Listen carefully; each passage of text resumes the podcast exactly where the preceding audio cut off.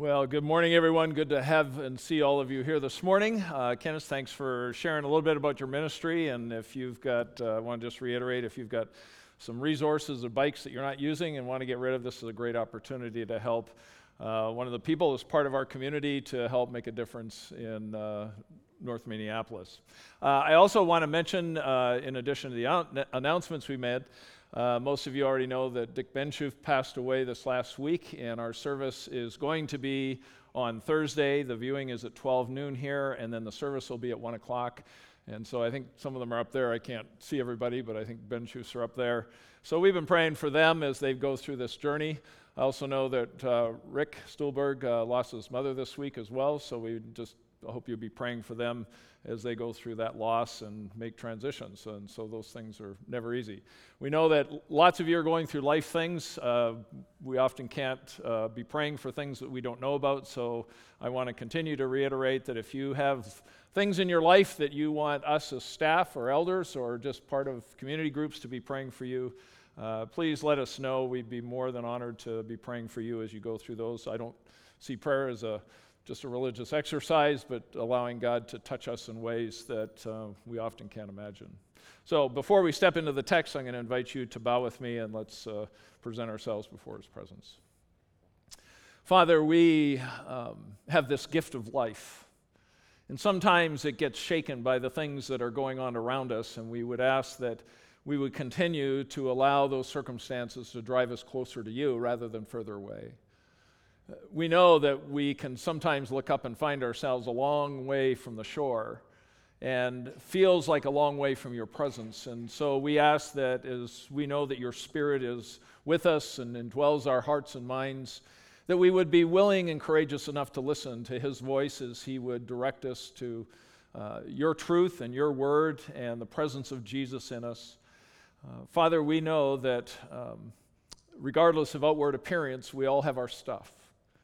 And some of it is we've learned to allow You to bring healing into our life.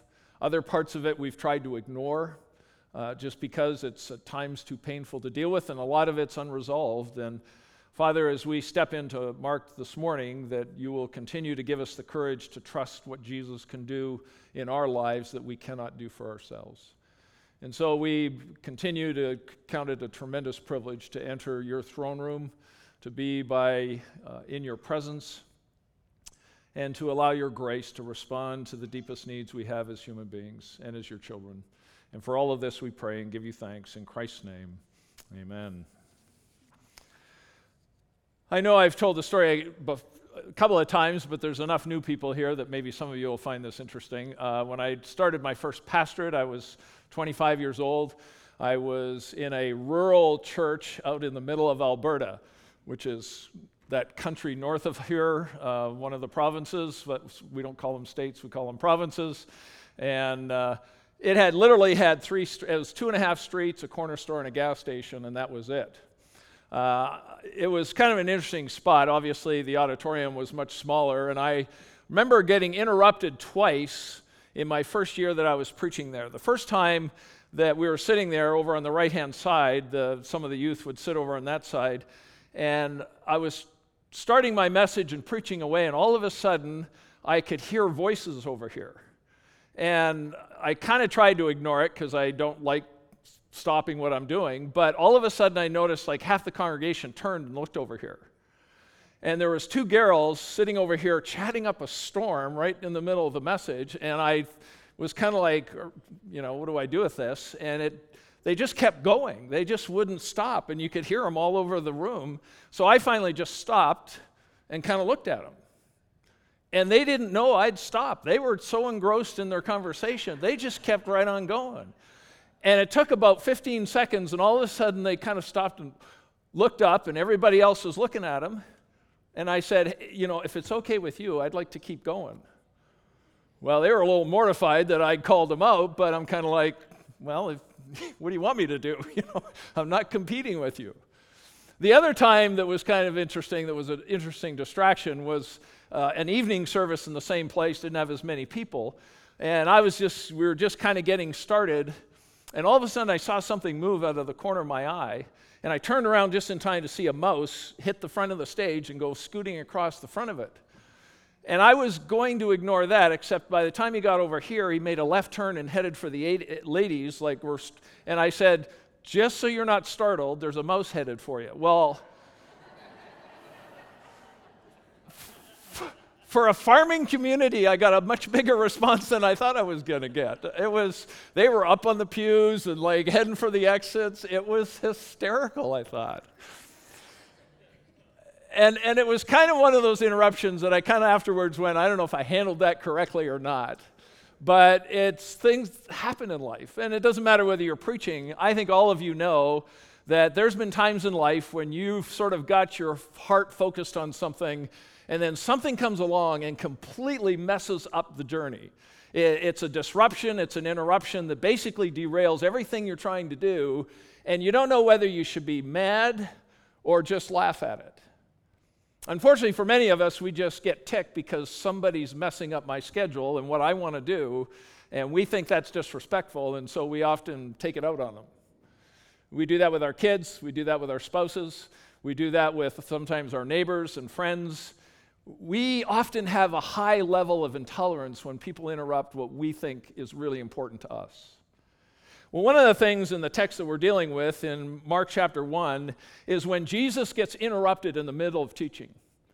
And it's a fascinating story because I think it teaches us a lot of things about how we, Christ wants us to live, even though the scenario can be very different. Mark chapter one, if you have your Bibles and want to follow along, we'll have it on the screen. It, it begins this way, and it says, "And they," that's being Jesus and the disciples, "went into Capernaum. And immediately on the Sabbath, he entered the synagogue and was teaching. And they were astonished at his teaching, for he taught them as one who had authority and not as the scribes. And immediately there was in the synagogue a man with an unclean spirit, and he cried out, 'What do you, uh, what have you to do with us, Jesus of Nazareth? Have you come to destroy us? I know who you are, the Holy One of God.' But Jesus rebuked him, saying, 'Be silent and come out of him.' And the unclean spirit, convulsing him and crying out with a loud voice, came out of him. And they were all amazed, so that they questioned among themselves, saying, 'What is this? A new teaching with authority. He commands even the unclean spirits, and they obey him.' And at once his fame spread everywhere throughout the surrounding regions of Galilee." You know, it's a fascinating story and in some respects fairly simplistic, but I want to just sort of paint a little bit of a picture of what Jesus does in this scenario, because I think it fits perfectly in line as we come to the close of formulating a, a, a fresh sense of vision as elders. We're kind of down to the wire on that. As we move through the summer, we're hoping to position ourselves uh, in the fall for some just some new and exciting things that hopefully will shape the direction of what we're doing. But when Jesus comes into this situation, there are four things that I think help at least understand the context in which he's coming into. First of all, he comes to the he talks about coming into Capernaum, and it's it's an interesting scenario. We've it's on the north side of the Dead Sea, and uh, or pardon me, the Sea of Galilee. I apologize for that. And he goes to the synagogue. Now, I don't know how familiar you are with synagogues, but back when Israel was, uh, sort of the temple was destroyed back in about five eighty-seven B C, they were taken captive into the Babylonian territory, and they were exiled from the land because of their disobedience to God, and God used the Babylonians to basically ruin their week, to be this massive interruption into their daily routines and life that they thought they had all figured out.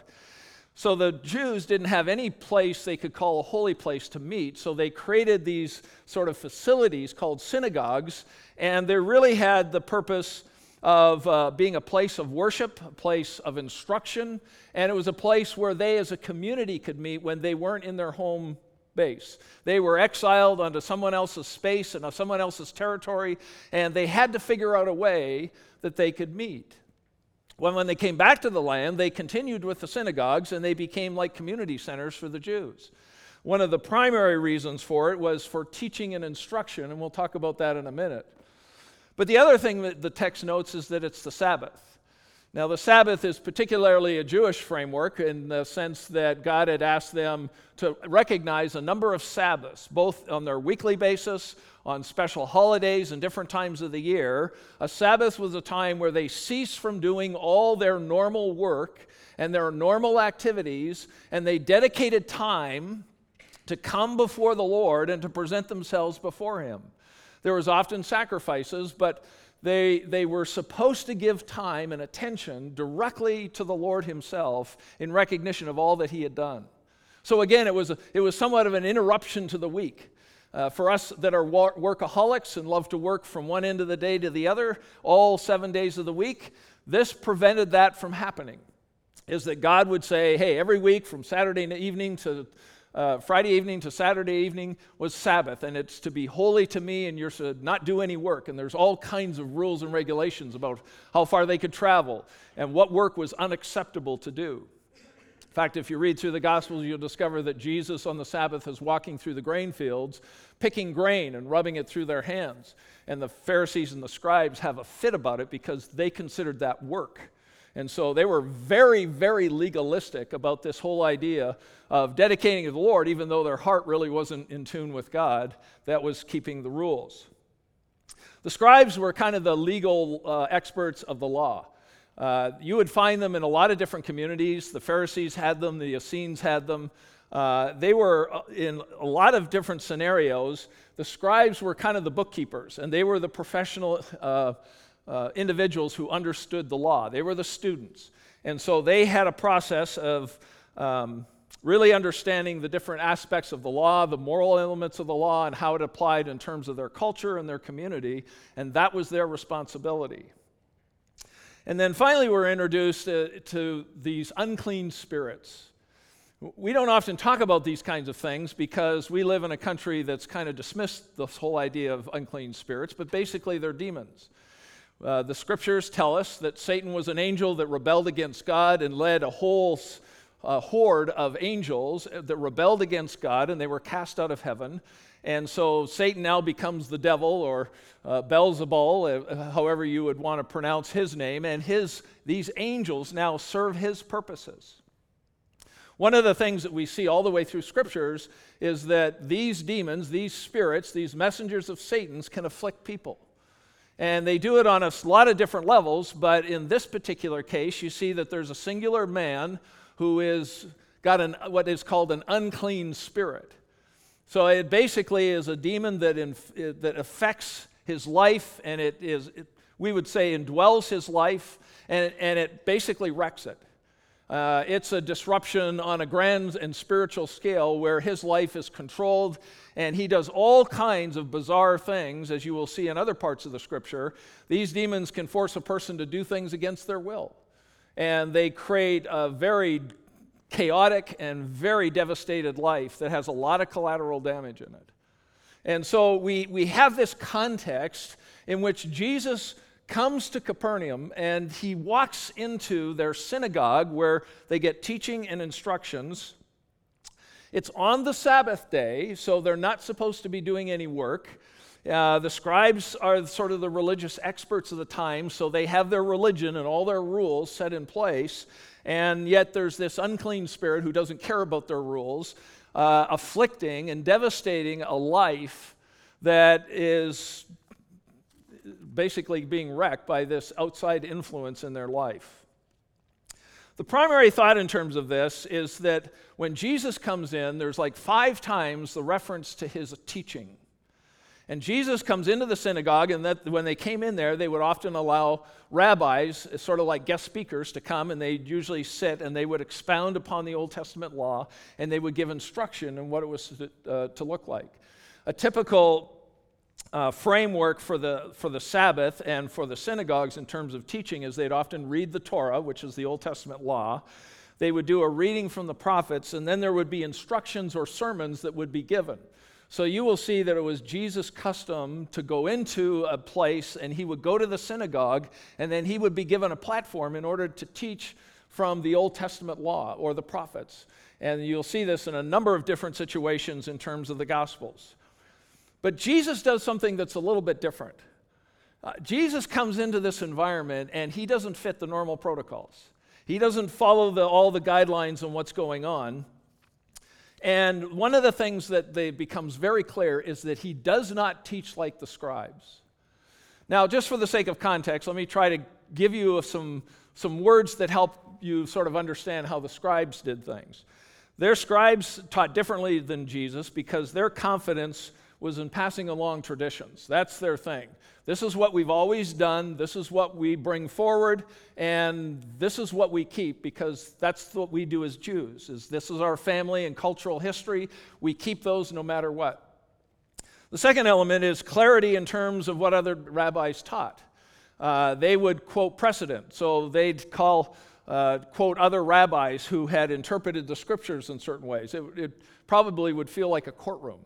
You know, they're always quoting precedent. Here's what this particular teacher or expert of the law would say about this and how they interpret it. So they would bring that forward and use it as part of stating their case about what was right, especially when it came to judicial matters and uh, moral uh, elements. The ch- greatest challenge that they had was helping everybody keep the letter of the law. Uh, so when you saw Jesus, uh, you know, taking corn or, or wheat or whatever it was and rubbing it in his hands, they were on that like crazy. They were like, you can't do that. That's work. So they were they had a high level of commitment to the law, but they had a high commitment to legalism. It was all about checking the boxes and making sure that they, they kept all the rules. The problem is they left their heart out of it.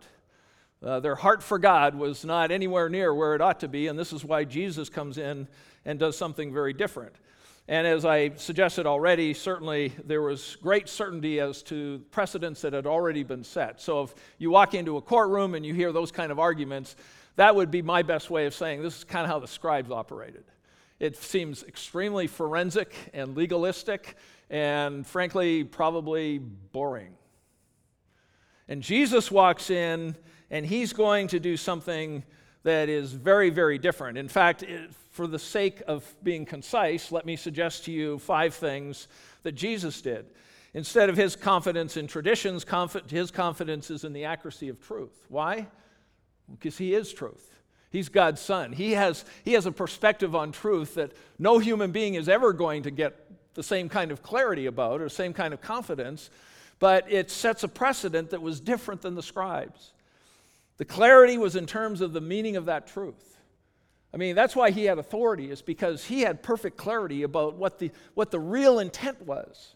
I mean, today we run into this problem all the time. We're dealing with new ways of interpreting the scriptures and trying to have seven different interpretations and trying to figure out which is the right one. Jesus didn't have that problem.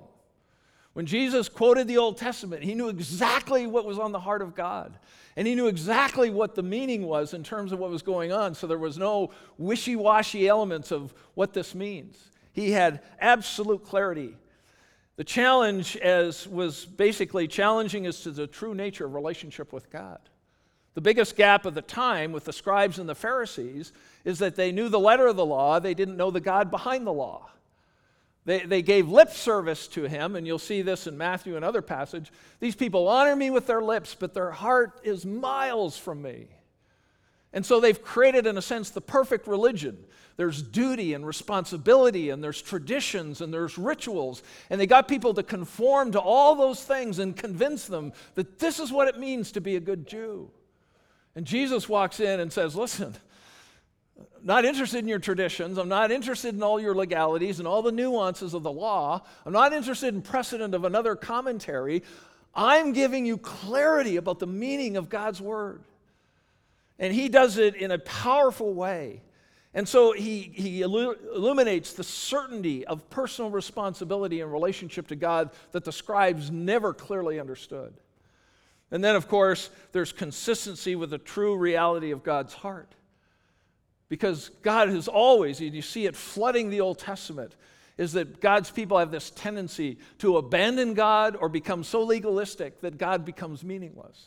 It's all about keeping the rules and the traditions. And, and so when Jesus walks into this context, he speaks with authority.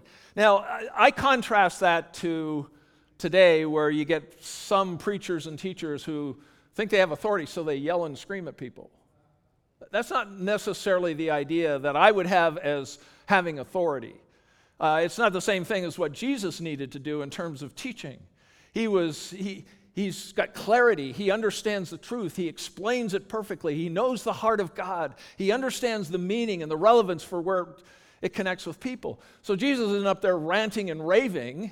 The only time you see him doing that is when he went into the, the temple and they were sort of had prostituted the whole process so badly that he wrecked the place. I mean, he overturned the money changers and he, he turned over all the cages with the animals in it. That just infuriated him because instead of being a place of prayer, it became this marketing thing that had just basically kept people further from God. And so Jesus comes in and it leads us to the first principle that I want to tell you about. And the first principle is this. Jesus moved into their space, joined them in their context, and participated in their activities. When the term says that Jesus went into Capernaum, the, the word went there is very interesting. It literally has about the ideas that he moved into their space. It's not the normal one. There's another word that says someone came into a room or something like that. This is a little bit different word that's used here. It literally means he moved into their space and joined them where they were at. And it's it's fascinating in terms of what happens is that, and not that these things are wrong, but Jesus didn't pitch a tent outside of Capernaum and invited people to a crusade. I'm not saying that's wrong, but I just want to know there's a big difference between what Jesus is doing here. He didn't, he didn't invite people to an evangelistic event. He stepped and moved into their space, and he started participating in their stuff.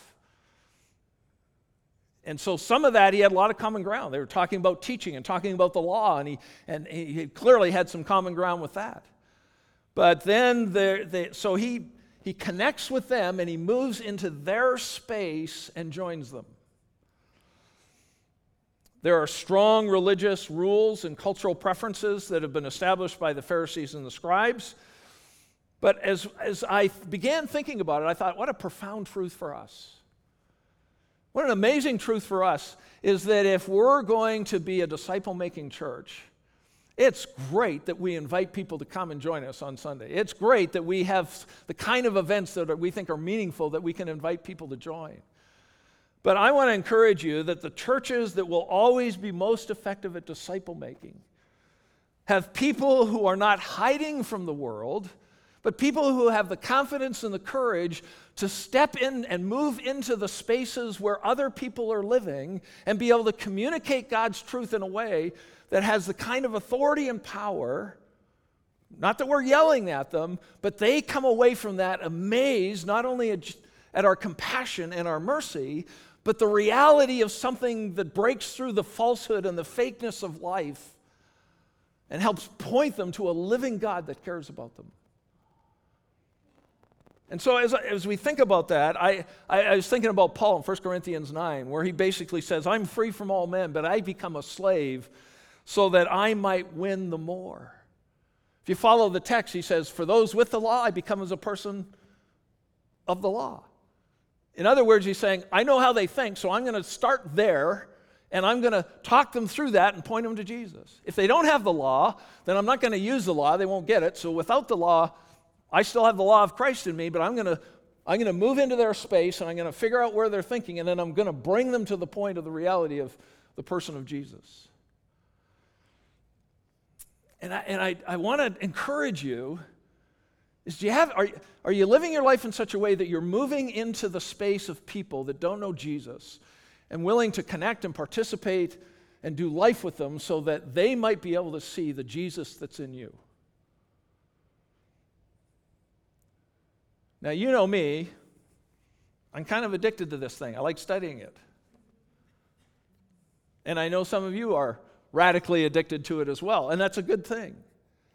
But sometimes we become so obsessed of studying this, and it doesn't go anywhere. It doesn't make any sense to be in fifteen Bible studies and have no non-Christian friends. And if studying this truth doesn't translate into moving into spaces of other people's lives to help them understand the Christ, you can study this till the cows come home and it's not going to do you any good.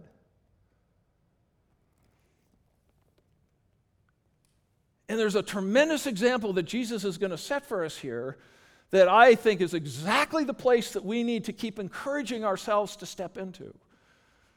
That equipping and training and understanding truth is absolutely critical, but if it doesn't compel us to move into the space of other people, then it's not going to do any good. Oh, it, it might help me stay insulated from the world and secure in my teachings, but it doesn't carry out the mission of Jesus. The second principle is Jesus taught with authority. He's not winging it. He's not talking about uh, necessarily the, the, the social issues of the time. The primary focus is he is expounding and teaching truth. And we live in a world where truth is simply being dished. Our community group right now is going through a series out of Right Now Media called The Road Trip to Truth. And they point out something that you probably already know, but it was interesting, is that they'll go around asking people, what's truth? And it's amazing how much people struggle with what truth is. And at the same time, it doesn't surprise me people struggle with truth because people don't know what truth is. And so then the question is asked, is this gentleman's interviewing different people, and most of them are young people or whatever, but it doesn't matter. He says, so do you think truth is subjective, like it's your personal determination, or is it objective, that there's some standards out there that are more absolute that everyone needs to live by? Well, some of the people he interviewed were Christians, so they just kind of went, well, I'm a Christian, so I think there's absolute truth. But lots of them said, oh, no, no, truth is all personal. It's all subjective in terms of what you want it to be. I mean, that's the world we're living in, is that the final authority for truth is the individual, and what your truth is is different than my truth, and it doesn't matter. And that affects Christians as well, especially when it comes to morality. It's, we, we have people that are on very different pages in terms of morality who all claim to be Christians, and they're in very different spots, and so we like to make up our own truth too. It's not just the world who struggles with this. But as, as you begin to listen to this process, it's very much the times that we live in is that the individual, especially when it comes to moral or religious truth, I get to determine what that truth is. You don't get to tell me what it is. It's always an interesting process. It's, I think one of the most effective ways you can have conversations with people is when they you start talking morality. When you start engaging people, one of the questions you can pause and say, listen, can I just get your understanding of what truth is? Do you, do you see it as like subjective or objective? And if you need a, you know, is it just a, everyone's own personal decision what truth is, or is there absolute standards that we need to fit by? Depending on how you they answer that question can give you a lot of leverage on how you have the conversation with them. So the, the idea in this is that when Jesus steps into the synagogue, he's concerned about truth. He's concerned about God's word. He, he, he came not to communicate and debate ideas and philosophical differences. He came to communicate truth. And one of the critical things in this is that Jesus teaches this with the kind of clarity and confidence that's unlike the scribes at all. And so people are standing back going like, man, this dude knows what he's talking about. This is unbelievable. And so Jesus taught with truth and communicated truth. And one of the things we have to learn to have greater confidence in is speaking the truth in everyday life stuff. We don't have to do it in a condescending or condemning way, but we've got to figure out how to communicate truth, because if you don't communicate truth, people will never know what they need to be saved from, and they'll never know who they need to be saved by. If they don't know the truth about Jesus, they're never going to trust in him. If they don't understand the truth about sin, they're never going to believe in Jesus. If they don't understand that in terms of a Christian worldview, that really what is true is what conforms to the mind of God. What God has created defines what truth is. And even though we're, everybody in the world may deny the existence of God and we can define our own truth, they can't live that way. I had a person do that to me one time. They go, we were debating the physics of gravity. And they sat there in the room and tried to say, listen, I, I think if you really understand the nuances of molecules and all these things, we could actually defy gravity. I said, how's that going? Well, he says, I'm not far along in my thinking enough to be able to do it yet. And I said, good, because my next offer was to have you get up on the roof and show me how it works. I mean, people want to make up their own truth, but they can't live in this world that way because the, the world was created by a God who created absolutes into it. Two plus two equals four. You can try to make it make something else, but that's that's the law of math and physics. And yeah, I know there's fancy calculus and all those kind of things that can come up with all kinds of interesting answers. But the fact is, God's the one who created it. He's an absolute God. And so there are absolutes. But we have to learn how to move into people's spaces and then with love and kindness and gentleness have discussions about what truth is. And so that's why we keep teaching. That's why we ought to study the Word, because the more we can filter the truth of God's Word in, the better equipped we are to have conversations with people. Now, if you don't want to have conversations with people, then there's no point studying the Word, right? So if you don't have any interest in studying the Word, then that would make perfect sense that you might not have any need or reason to have conversations with people. But the, but what I want you to notice here is the commitment of his authority is that Jesus taught with authority, but I also want you to notice that he touched lives with that same authority. Now that may sound funny, but when you go into the text, it tells us he went into the synagogue and he began to teach. Um, just, just to prove to you that I love studying the Bible, that is an imperfect verb. It's not passive, it's, it's an imperfect. So it's not a perfect verb either. So a perfect verb would mean he started something in the past and he completed it and there was ongoing results.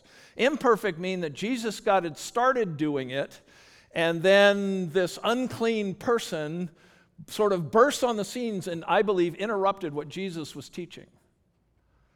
And that's kind of the tenor of the text.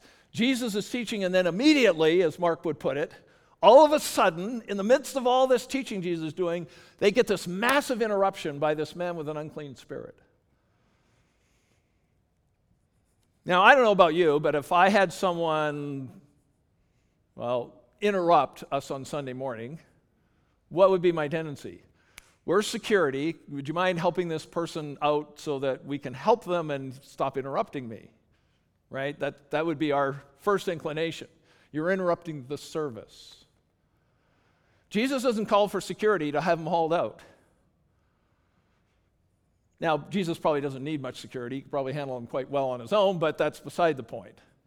But the idea here is that, that this, this, as Jesus is teaching, and he's talking probably about the Old Testament, maybe talking about how he fulfills part of it. He did that on several occasions. He might be talking about the prophet. We don't know. It's not. He doesn't communicate it to us.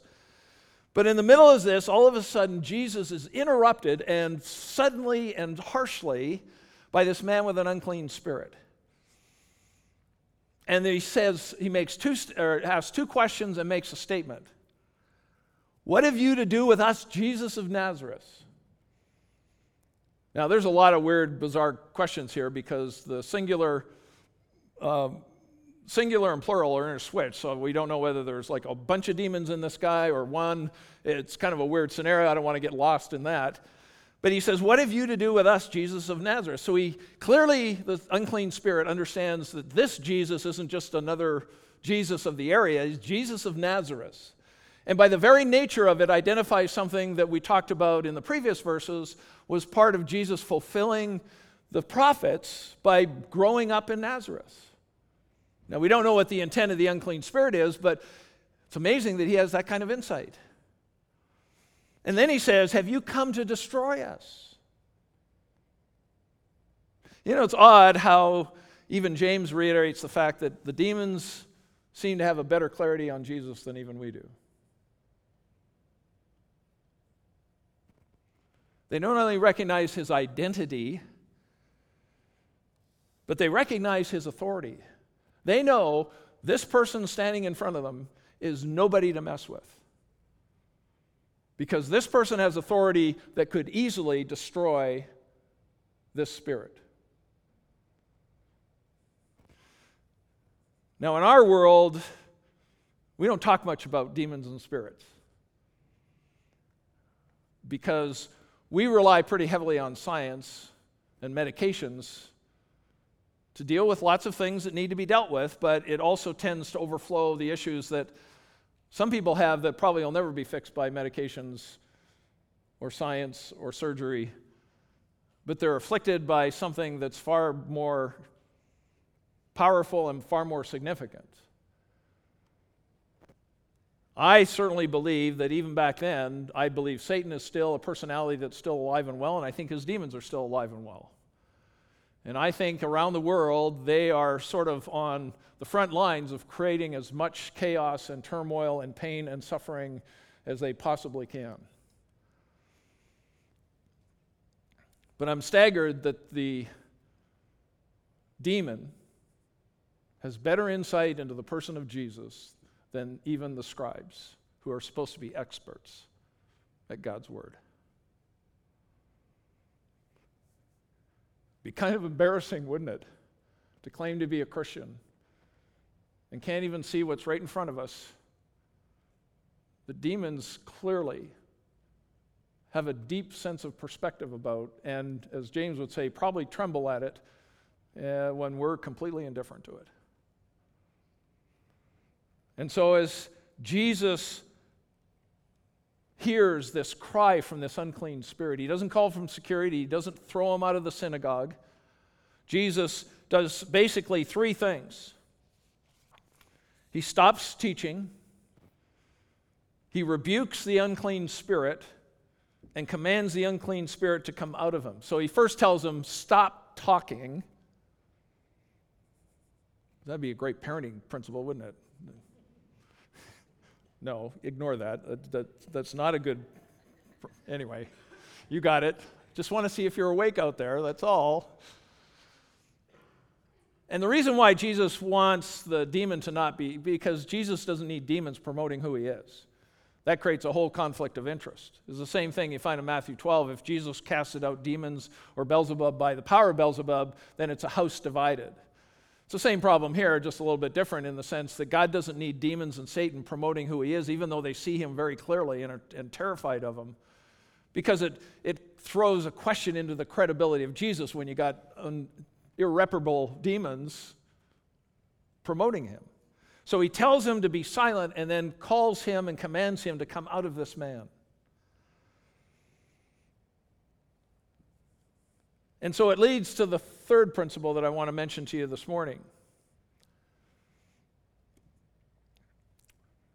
Some of the most unexpected interruptions to our activities can present to us the greatest opportunities for God to use us to impact those around us who are in desperate need of a touch from Jesus.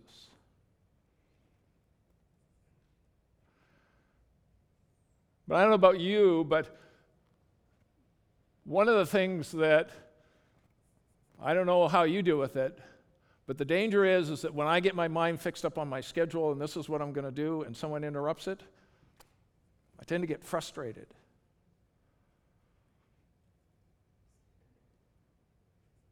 Sometimes I can even get ticked at people because I've got my week laid out. I've got it organized. I've got it systematized. This is what I do.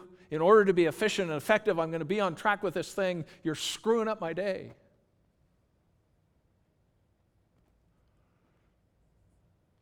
If that doesn't make sense to you, how many of you as husbands get irritated when your wives interrupt something that you want to do, but they've got something more important that they want you to do?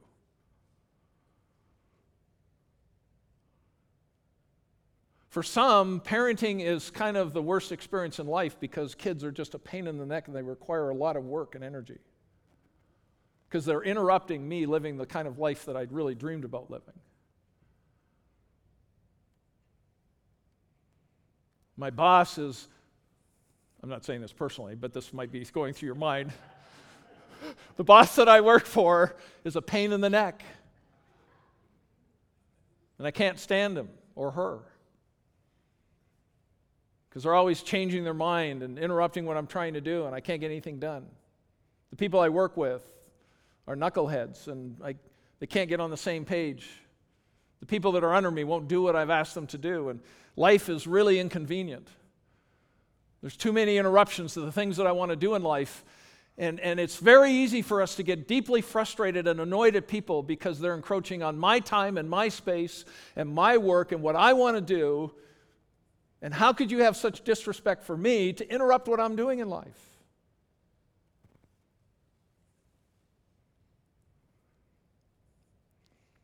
And Jesus is teaching, and he's harshly interrupted by a man with an unclean spirit. And he doesn't say, get rid of him so I can finish teaching. He taught with authority and was already amazing the people that he spoke differently than the scribes. But he stops, and he goes over to this man, and he responds to his need. So Jesus isn't just into the academics of the truth. He's into the reality of changed lives by that truth.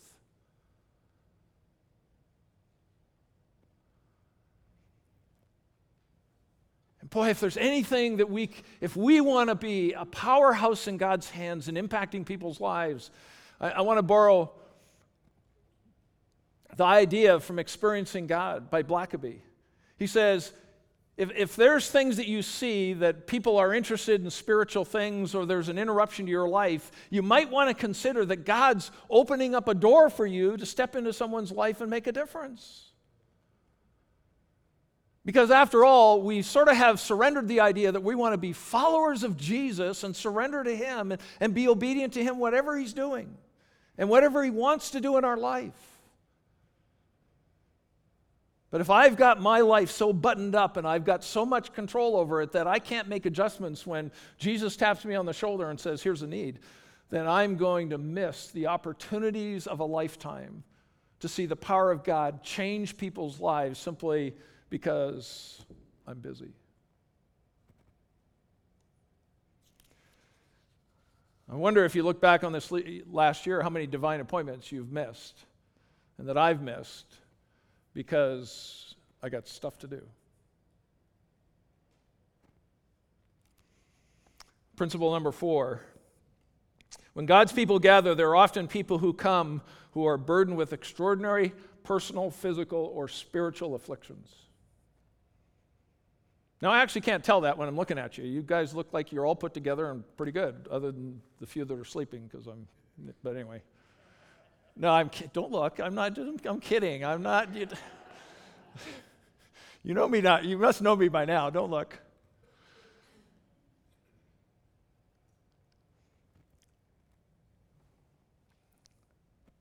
But the danger is, is that it's easy in the Christian community, and we've seen it for years, maybe got trapped in ourselves, is that when we come here, we check all our problems at the door, say we're fine and everything's good, and yet we've got stuff in our life that's killing us because we don't know what to do with it. And I notice Jesus doesn't dish on the man with the unclean spirit because he's got an unclean spirit. He didn't set him up and say, like, what's the matter with you? Didn't you do Bible study this morning? You should be able to handle this yourself. And I'll tell you, churches are full of people who are undergoing afflictions, maybe even some kind of affliction from spiritual beings that we often ignore and just want to give them a pill. And, and we think that when they walk in here that, like, well, if, if I'm really a person of faith, God will never allow me to handle, experience anything that I can't handle. So we get this delusional idea in our mind that, that being spiritual means I have to be able to handle everything.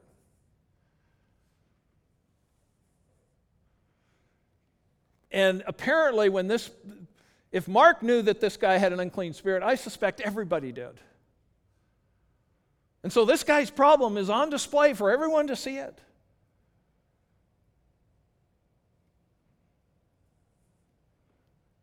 And I suspect if the scribes were standing there, they'd go like, yeah, this guy's unclean, we need to get rid of him.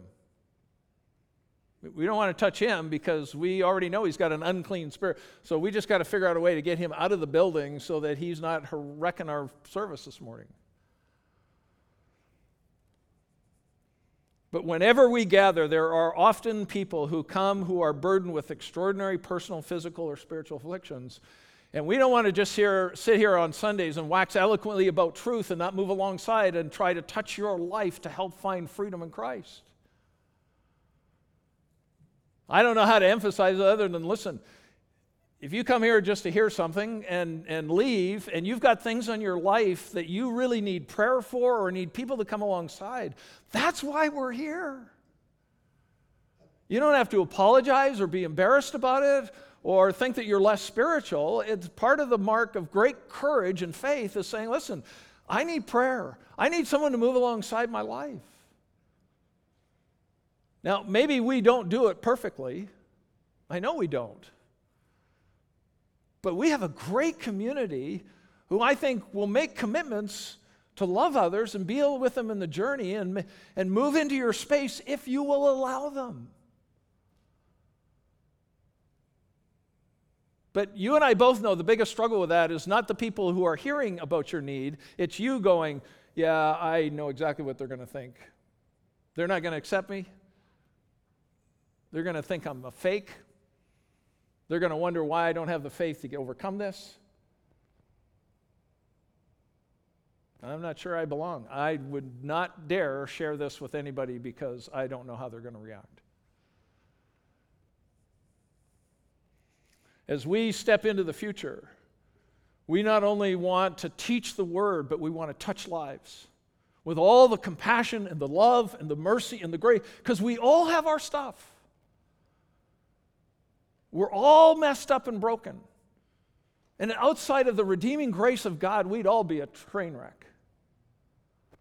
Well, except for those who know how to manage their train wreck, and then they would appear perfectly normal. Principle number five, and I've kind of said this already, so I'll just mention it and move on. This man wasn't faking his issues. He wasn't trying to hide them. Boy, I just, I, I want Oak Grove Church, and I know our leaders do and our elders.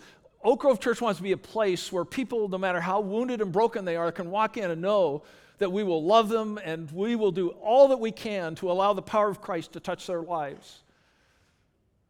If you step into our space, we want to step and move into your space so that you might discover the power of Jesus. Religion will never bring healing.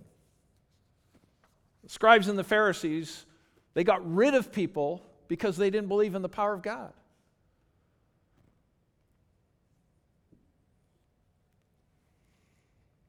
Principle number six.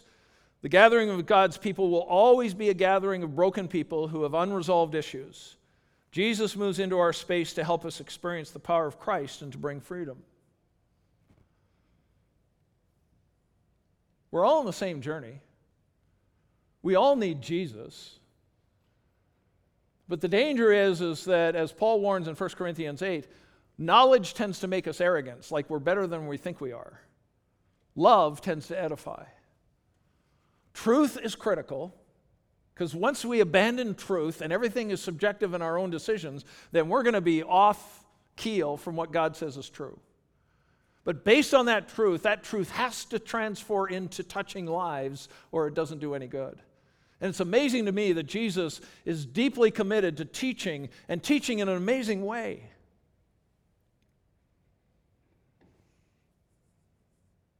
But he's also deeply committed to moving alongside and touching lives. And I want you to just come back to the consequences of Jesus' authority and what he does here, because there's three statements. People were astonished that he taught with authority. They were amazed at his power over the spirits. And they people spread his fame. Why? Because Jesus is different. In today's world, we're, no, we're more enamored by the performance than we are the person behind it. We know that we have to guard against whether it's preaching and personalities and worship and, and, and building things up in such a way that people fall more in love with the experience than they do with Jesus. But Jesus was different. And let me illustrate it this way in a good way. I think if I went through here, probably every one of you that knows and loves Jesus has your favorite preachers and teachers. It, it could be uh, a whole list and river of individuals who it could be. We've, we've got, and you know, I almost hate to mention people because as soon as I do it, someone's going to go, wow, he doesn't know much about that person. I don't like them. But some of you are love John Piper. Others, it's Tim Keller. Others, Beth Moore. And, and we could go through a whole list of people that you love to live, because these people are powerful teachers and preachers. They communicate the message. They're committed to the authority of God's word. And they just, they do it in such a way that you're, you're on their podcasts all the time.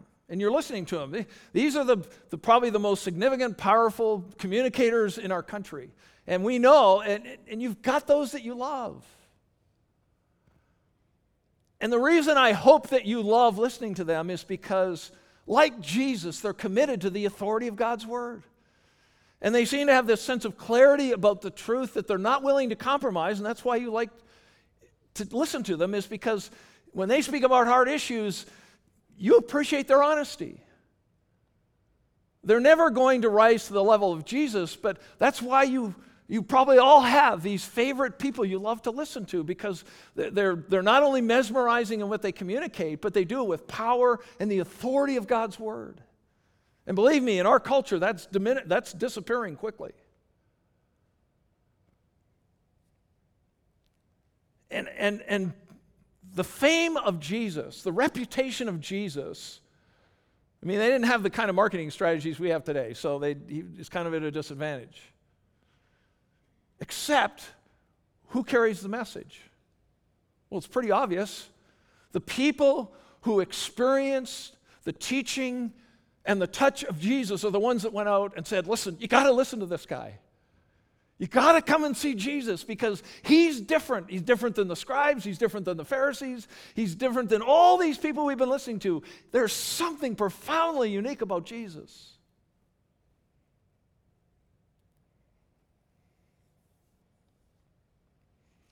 And I want Oak Grove Church, if it's going to have any reputation at all, is that we teach the Word of God, and we're uncompromising to it.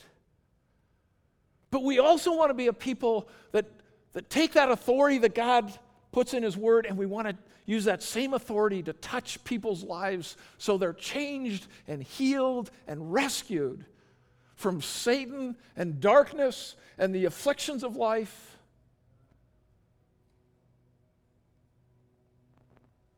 And that's why God calls me and you, like Jesus, that when we walk out these doors this week, that you would have the confidence and the courage to move into someone else's space and say, hey, how's it going? What can I pray for? How are you handling life? What's it? How are you doing being single? What's it like trying to parent? My mom's birthday was June second. She was ninety-one. Haven't seen her in about three years with COVID. My niece and her husband, Jeremy, have three kids, and on my mom's birthday, delivered triplets. Well, if that isn't inconvenient, I don't know what is. Wow.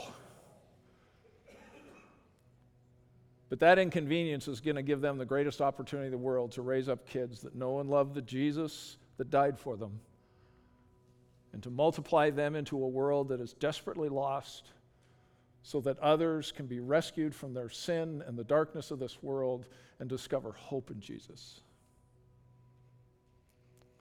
Let me ask you something this morning. Do you think you have the confidence and the courage to allow Jesus to move into your space this morning? And maybe the Spirit of God's already putting something, His finger on something in your life that's unresolved or that you're afflicted with, that you've been managing kind of well but not really allowing God's power to find freedom. And maybe that allows other believers to move into your space as well to help encourage you on the journey, because this isn't about whether you meet this appearance of perfection walking into the synagogue. Because we all know we're broken. What it is, is that we have this amazing privilege to stand before the God of the universe and know that He loved us so much that He gave up His only Son so that every one of us can discover a new trajectory in life because of the not only the teaching of truth, but the touch of the Savior's hand in our life.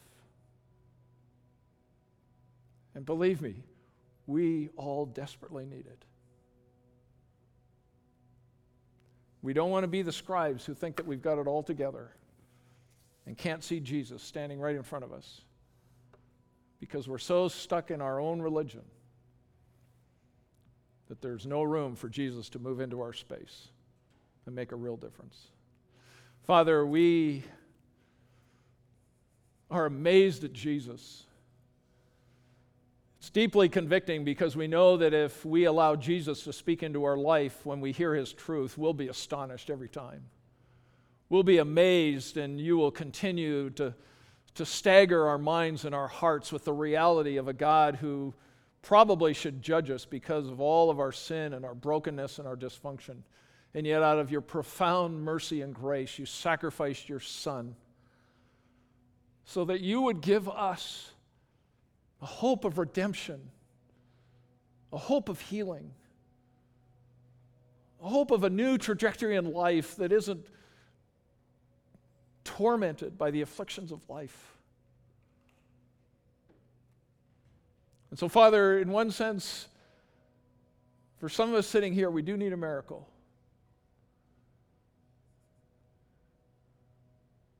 A miracle that allows Jesus to move into your space, no matter how painful it is, and to allow him to touch those areas of life that need healing from the unclean things that have afflicted our lives,